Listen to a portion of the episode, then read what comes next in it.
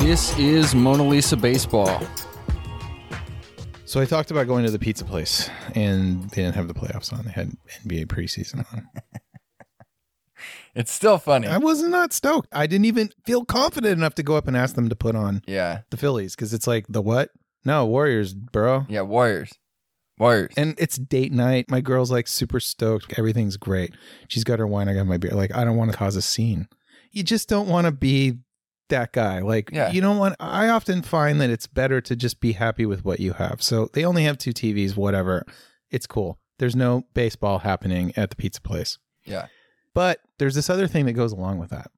So I was watching highlights, and I saw this one highlight that just blew my mind, and I had to share it with you.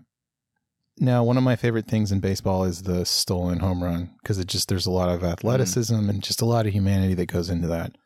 Now, I was watching clips of an almost stolen home run. Yeah. Guy, he got up there, he got over, glove over the fence. I love it. Mm-hmm. So I'm watching this from different angles, and there's a woman, front row outfield, and there's a guy jumping up, elbow to nose. Okay. He's trying to rob a home run. The home run ball flies past her head into another person's lap, and she never stops looking somewhere off in the distance. Now, I want to make sure that everyone understands exactly what has to happen for this to for her to miss what's happening. Does she know she's at a baseball game? Because the pitcher pitched the ball.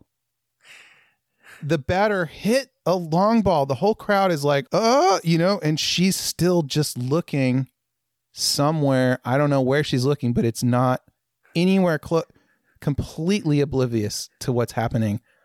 Thank God neither the outfielder nor the ball struck her. But while I was admiring this beautiful, acrobatic, almost robbed home run, that there was a fan who had no idea they were actually at a baseball game. And it just reminded me of the pizza place and how they didn't have baseball on there and just nobody cares. Yeah, that's it. You know, my instinct feels like if I was looking somewhere else and there was commotion, I would look at the field. You'd look at the field, and then you'd see outfielders running towards you. Can you believe how long she was transfixed by like whatever was going on? Whatever it was. Over there. Yeah. Oh my God. Everyone around her out of their seat, jumping out of their seat, reaching over, trying to catch this ball. And she's just like, dude. Yeah, like, what does that ad say? Yeah. Wow.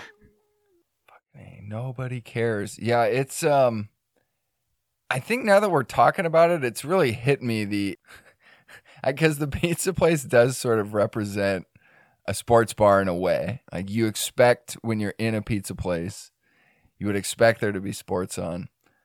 And preseason over playoffs, I mean, Warriors, yeah. I mean, it's the preseason tournament. It's happening now. Oh, yeah. They're going to do that. Mark my words, crystal ball. So, first name on my list, Schwarber. Okay. Oh, the Schwarber strategy didn't work. Phillies lost. The Schwarb. So here's what I saw out of the Schwarb. I heard he was hitting leadoff. I never knew if people were pulling that on me or not, but I assumed that that's actually true. I love that you thought that's a joke. Yeah, no, it's true. I mean, it seemed basically impossible, but... No, it's to get him 5 ABs. Yeah, that's the whole point. That was the best strategy I came up with, was we want our slugger to hit the most possible times. So that's the best I came up with. They would have done it with Bonds today if Bonds was still playing. They'd bet him first. Dude, thanks for saying that, because, you know, when Bonds was getting walked a million times a year, I was the only one that I knew of saying, hit him second. Yeah. Hit him second. And it's like, why would you hit Bonds second? It's like, because you could put Kent, you could put everyone else behind him. Yeah. And then... they're going to walk him anyway if he's hitting fourth, so might as well hit him second, get him more at-bats, get him more everything. It's like, he's too good to hit second. He batted leadoff for the Pirates a few years. Yeah. There were some games where he was the leadoff guy, and he's very good in that role at that time. Yeah. Quick, nimble little guy. All right, so back to the Schwarb. So he's leadoff. Yep. And he ends up taking a called third strike. Oh, no. And yes, even Schwarb strikes out sometimes. He strikes out a lot. So it's a sidearm pitcher, and he throws kind of the frisbee slider style that starts at his knees, ends at his knees, and it's on the corner of the plate. So it basically was over the plate the entire lifespan of that pitch. Okay, and Schwarber doesn't swing, doesn't protect the plate, and he gets rung up. And there is a slow motion highlight of Schwarb's face with his eyeballs looking up at the ump with like the really face, like really, that's a strike. And it made me think how perfect this is that a non-leadoff hitter could do the least leadoff thing you could ever do, which is protect the plate. You must protect the plate. This pitch was a strike, okay? It's borderline. But anybody who in the entire planet who was taught to protect the plate, this pitch would apply. I just don't recognize baseball anymore. And I think that is a West Coast perspective that I grew up with. What do you mean the West Coast thing? I don't follow. Leadoff guy knows how to poke a hole in the defense. You know, he's fast. He's a base runner. All the things that Schwarber isn't. Right, right. Schwarber's just like, well, if he bats 5 or 6 times, we're going to get at least 1.2 doubles. Right. Yeah. And the idea that it's better to wait for your pitch and try to hit a home run is an understandable strategy for a slugger or when your fourth hitter has 2 guys on base. I saw him pull the ace in the 6th because Schwarber was coming up again, and they're like, okay, well, when he sees a guy for the 3rd time, you know, it's just like double down. Right, because that's what he's good at. It's like he has all these strikeouts. He has this he's below Mendoza, but he's this super niche player. He's like a rogue in a D&D party. Yeah. Ultra niche. The ultimate non-leadoff batting leadoff, which is kind of a rogue strategy right there. In the old days, they'd bring in specialists against a guy like that. Yeah. That doesn't exist anymore because you got to face 3 batters now. Yep. Precisely. You don't like that very much. You want to talk about rules that sped up the game. That one. That one changed the game. And that one never, ever gets talked about. Yeah. It was just a straight up game needs to be quicker, rule implemented. Done. Well, why couldn't you implement a rule? I'm just spitballing here where if you make a pitching change, just get smart about it. If you make a pitching change, X many number of minutes or outs or whatever after you've already made a pitching change, it has to be done instantaneously, no commercial break. Mm-hmm. So the guy's got to be hot. If he's not warm, you don't do it. So it's like if you were going to bring a guy in for 1 batter, you can do it, but the next guy rolls out immediately. There's no commercials. It's not going to take up much time. You could do that. Yeah, I guess they didn't care. You just have to be smart about how you make rules instead of being stupid. Oh, by the way, I did see something recently that does speak to older school baseball where somehow they got the mic on Lasorda. And this is in the 70s World Series. Mm-hmm. I think it was 77, if I remember right. So he basically yanks his pitcher, and they show why, because the 3 batters before got hits, including Reggie Jackson. They all get hits going the other way. Like the biggest stars are getting hits the other way, and he ends up getting pulled because he gets a few in a row. And it's pretty funny because the pitcher's like, Tommy, I feel good. And his instant answer is, I don't give a shit how you feel. They're hitting you all over. There's so many F-bombs. It's shocking. It's sailor's mouth. Yeah. Oh, it's incredible. But yes, old sluggers going the other way, playing real baseball. Mm-hmm. You know, if you can't shift on Reggie, it's such a bigger advantage for Reggie. You could see pitches better back then when they weren't throwing fucking 104. Wow, that's like a real number now, 104? Tons of guys hit 104 on the gun this year. That's fucked up. Yeah, good luck, batters. That's going to mess with things. Well, this is one of the reasons why Schwarberism is taking over. All right, this is from the game that you had sent me, and it was... all the noises right before the game starts. And the announcer goes, Here we are, playoff baseball. It's 100 degrees outside, but we wouldn't know it. The AC is pumping and the crowd is psyched. Nice. And oh God, it was like the exact opposite thing I want to hear about playoff baseball. You want to hear about the long sleeves are on. It's pumpkin carving season, you know, all that stuff. But instead, it was Arizona October baseball indoors. AC's pumping. That was a little disheartening. How fast does a pumpkin rot in that kind of heat and humidity? I would say very quick. You carve it, it's like next day. Very quickly, it's gone. It's like, yeah, melted. It's just mold. But so while I was watching the highlights of the game, there was one pitch in particular that very much caught my attention. And I just want to call out this announcer. I don't know who he is, but I know exactly what he said because it reminded me of something I'd heard before. Okay, so picture this. So it's another righty sidearm, but it's almost more of like a submarine style. Okay. He drops in a called third strike. All right. It's a high outside strike, and it's a bit of a slider, okay? It's high, all right? This is like chest level. So the whole time it's rising, and then when the catcher catches it, it just doesn't appear to be a strike whatsoever at all. If you've watched baseball games, like you're pretty accustomed to what is, what isn't. This is not one of those strikes. You know it's a ball. However, the box that they've set up for you has it so the ball hits the corner. And the second that the pitch is thrown, the announcer goes, boy, I don't know. Look pretty close. But the thing is, there's nothing close about it at all except that box. And so this guy's watching the box. Yeah. He's calling the game from watching the TV. Right. He might not even be at the goddamn game. I mean, that's where it's at this point. Oh. Boy, I don't know. Look pretty close. In Oakland, the guest announcer's booth got all effed up with, like, I mean, I think I can say this. There was, like, raw sewage flowing into it and possums and stuff. So, yeah, there were games where they would do it out in the truck. There you have it. They would announce it from in the truck. There you have it. Precisely. Keep classy, Oakland. Raw sewage.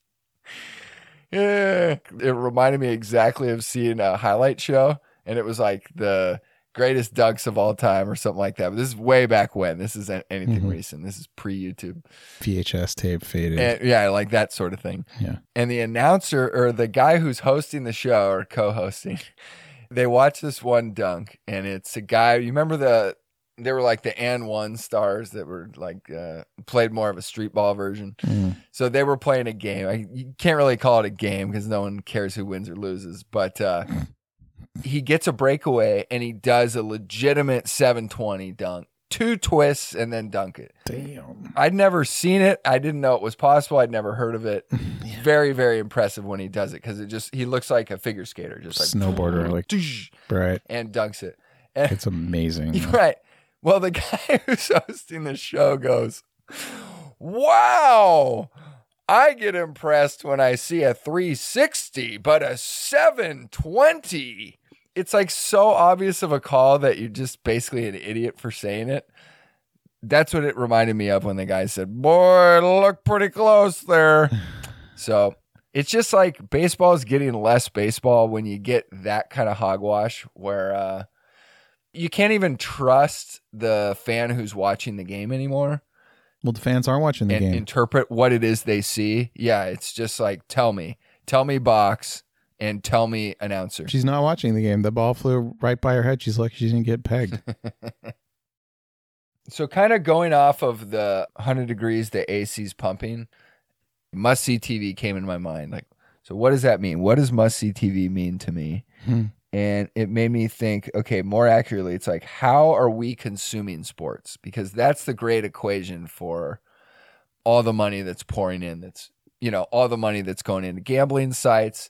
The idea is that it might actually be better to miss the playoffs because if you're already making $30 million and you plan on playing for 15, 20 years, do you really need a whole nother 4 seasons worth of games on your body? Or is it like, I'd kind of just rather cash the $30 mil, hey, fuck it, we missed the playoffs, and I get extra rest for next season, and I get more commercials. I'm a superstar because I'm not hurt. Yeah.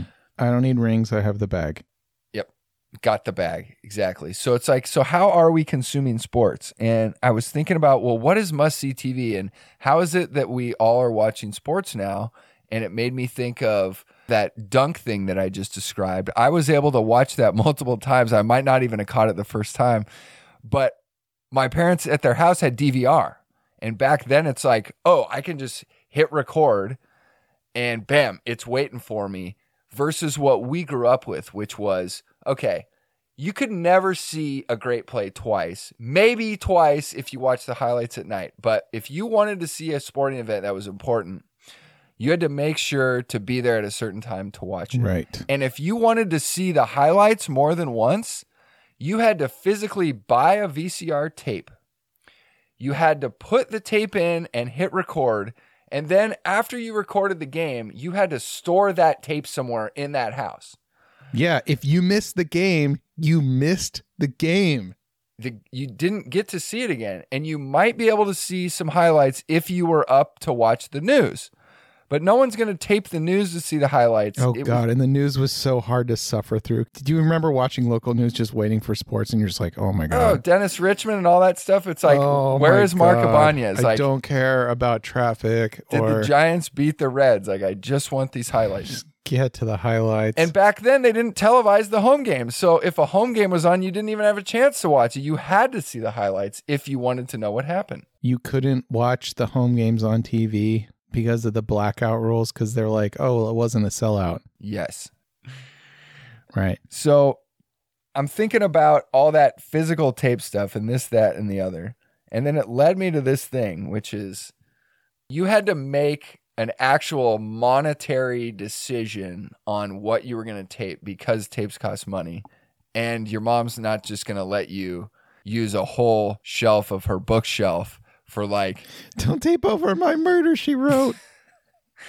That tape wasn't paying the rent, you know. Get it out of there. Don't tape over my Magnum P.I. I haven't watched it yet. But this is where I got with it, and this is what I think why it was worth bringing up. There was someone told me, he goes, yeah, Carl Jung came up with this theory that, and it's not just a theory, supposedly it's been proven, that if you do a crossword puzzle, if you do it the day of, you're going to get X number right. However, if you do that same crossword puzzle 3 days later, you will actually get more filled-in answers correct, because millions of people did it with you, in a sense, because there's a collective consciousness. And I went, whoa, there's no way that can be true. Now, supposedly this is a Jung theory, and it's true. So here's what I'm thinking with sports. If we are so accustomed to seeing highlights, replays, and don't have that necessity of seeing it while it happens, that's going to hurt the collective consciousness of sports fans, because sports is all about the moment. And one thing that I've argued vehemently about replay-wise is if you can't let the fans cheer the moment it happens, it loses the whole thing. You want to see the ump say safe and everyone cheers together and it's exciting. You don't want to half cheer, wait for them to check it, and then cheer later that, oh, that's a good thing that happened. We're going to get the replay. And so with this collective consciousness idea, if we're not all on the same page as sports fans and we want to watch it at the same time, and we're instead catering more towards, well, I just want to see the highlights, or I want to see what the stars did, we're automatically downgrading sports in general as a humanity. And that's pretty wild. When you have a guy slam his bat down at home, it was at home, and then you see him get thrown at right in the face, this generates human interest. People want to know about the drama. Sometimes I think that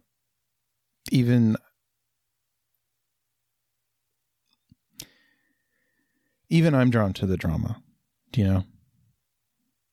And you can try to curate your newsfeed, try to tell it you don't want this or that, but wouldn't it be better if everyone knew what the score was? Yeah. I mean, that's how it used to be. Yeah. It was like everyone just knew, okay, this team won and this was the score. Yep. And now it's like, well, oh, Bryce Harper, this guy was talking to him, and then, oh, I don't know, you know. Yeah. Yeah, I don't know. Fuck. Yeah, and I think once that starts to happen where the fans don't care as much for the true sport of it, that's where things like gambling can come in and almost trump it, where it's like, well, I don't really care who these guys, like, I don't care who wins really, but I do care what my bottom line is, so that sounds nice. It just gets further from the thing that baseball wanted to preserve with the Black Sox scandal. It's like, these athletes have to be trying to win or we have nothing. That's so obvious, but yet in today's society, it's really murky. I think we are at the point, and it might make me sound like naive, or it probably does make me sound highly naive, but I think I'm willing to admit that at this point, sports is more of a business than the title of what it is, sport. Yeah. It's not taken for granted anymore that every pro athlete wants to win more than anything else. And I don't think it's really even close to that. Right. I think it's more about contracts, size of whatever, popularity. And let's call a spade and just be able to admit that it's like, hey, sports has changed and we're actually more about the money than the sport. I think that we both grew up in an era where it was changing, but everyone talked about how some things had stayed the same. Yeah. So I think that in a lot of ways, the spirit was still there when we were young, but now it really is just a business for most people involved in these organizations. One thing I wanted to say on the Bat Slam, and you say, you know, everyone kind of saw it at once, and then the retaliation, everyone saw it once. The reason why I laughed, and it's not cool to throw at someone's head for sure, I just want to state that if there was ever a time demonstratively flip a bat or slam a bat, that was it. You're at home in the playoffs. So it's like, I don't fault that ball player for, we'll just say losing is cool if you want to call it that, or if he wanted to celebrate. Mm-hmm. If there was ever a time, that's it. I mean, absolutely. Just don't be surprised if the other teams don't like it. Yeah. And that's all. And that's all. Just don't be surprised. Right. Because don't be surprised. No, he was very surprised and he was wagging his finger like, you're not going to do that to me at home. And it's like, no. Yeah. And I'm going to go look at it after this. So playoffs are over. I believe next time you hear us, it'll be after the World Series. Yes. 2023 in the books. How did it go? Oh, I had an accomplishment that I don't know that I've ever accomplished before. Tell me. I made it to more innings in person than watched on television this year. So that sounds right. Yeah. I mean, I had a great baseball season. This year, I probably read more about baseball than I've ever read in my entire life. I'm super jacked about the sport. I'm disturbed by some of the things that are happening, but I just want to remind anybody who is listening that it's a true love affair, and I'm doing everything I can to protect the lovely parts about the sport. And, oh, it's a one-year anniversary of Bat Your Pitcher on Friday, and boy, would I love anyone who hasn't seen it to watch it, because it's just a little bit of evidence of, if you don't like what's going on, try to make an impact. I enjoyed it. I still think it's good, and I still think that should be a movement at some point. You bat your pitcher on Friday. Wouldn't that be a fun rule? Yeah, like just period. Like just every Friday game you have to bat your pitcher. Bat your pitcher. Mad Bum only throws on Fridays. You know, Mad Bum might get a ring. Another one. Oh, man. Nah, they're not going to win. Do you think the Diamondbacks are going to fail? It's Ranger time. Texas Rangers? Bruce Bochy. He knows how to get titles. Wow, that's true. How many times do I got to tell you this? Diamondbacks are a fake team. They're not real. They're going to the World Series. That's pretty real. I really don't like the Diamondbacks. Why? Tell me. They've never made it into my consciousness as a real team. I think, actually, that's not true. When they beat the Yankees, I remember being excited, but I thought the hit that beat the Yankees was perfect because It's a little flare by Luis Gonzalez, who's, I'm just going to say, the most obvious roider I could think of. Yeah. He's in the same category as Jose Canseco, I mean, if you ask me. Obvious. Yeah, there's quite a few on that list. I mean, his story is like... Right, hat size. Just track it year by year, guys. I mean, he hit 56 homers in a year, which is a hell of an accomplishment. Just track it. Yeah, it's bad. But anyway, it was perfect. He hit a little flare job that won the World Series, and that's kind of still what I think about the team in general, is it's just, it's more minor league than major league. All right, I challenge you this year to watch at least one World Series game. All right, so here's what that means. That's a challenge. I mean, you can succeed or fail at it. I really don't care. It's like, don't let it affect you. Okay, the challenge has been laid. Okay, I like that. Thank you, because I hope I accept your challenge, and I hope... Just find a way. Yeah. I hope that I can deliver the good news. Don't throw up your hands like Bud Selig and go, okay, there's nothing I can do.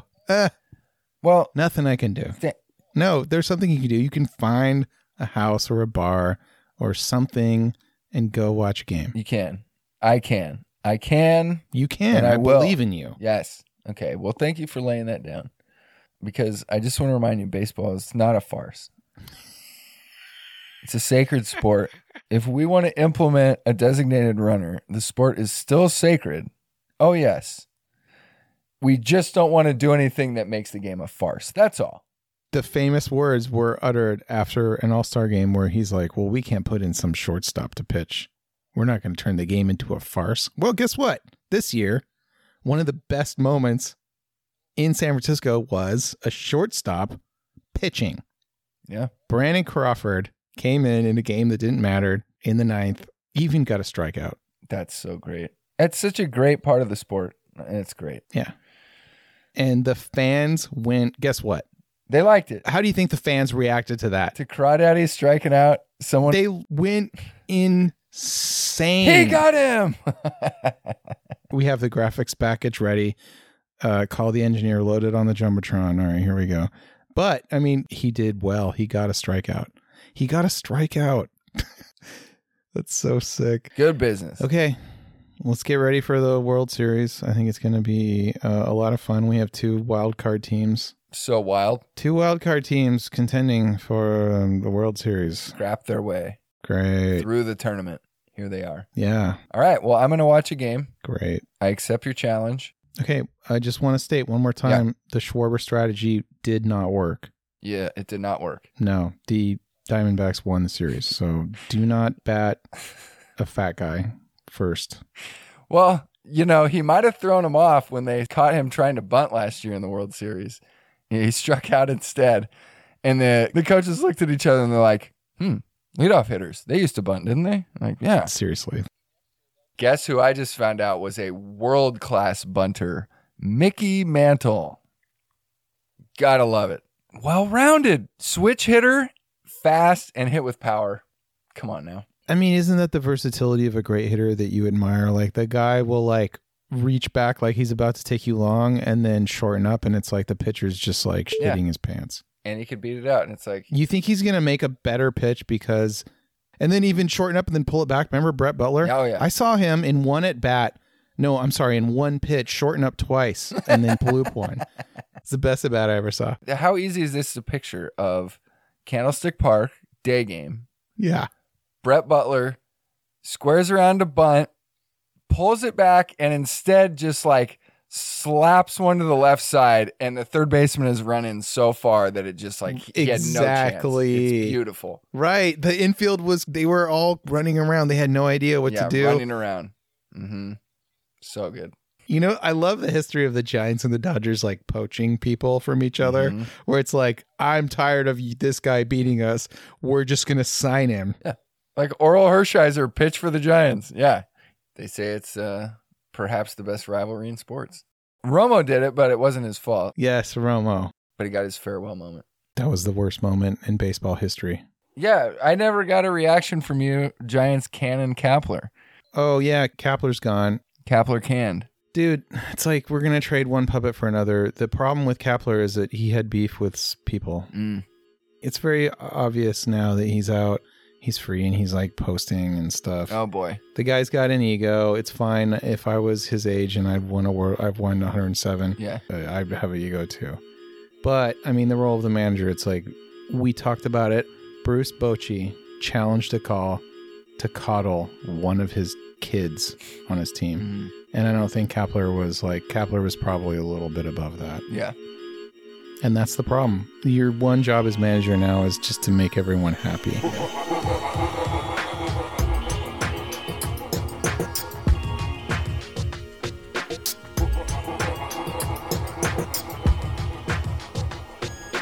Playing real baseball.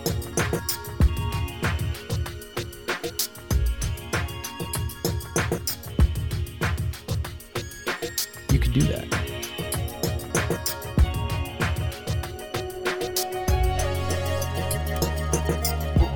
Baseball is getting less baseball. Just as cool. I don't care who wins, really.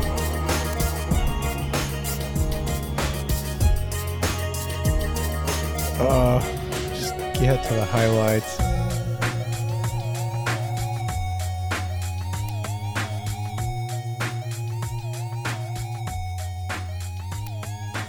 Tell me, box.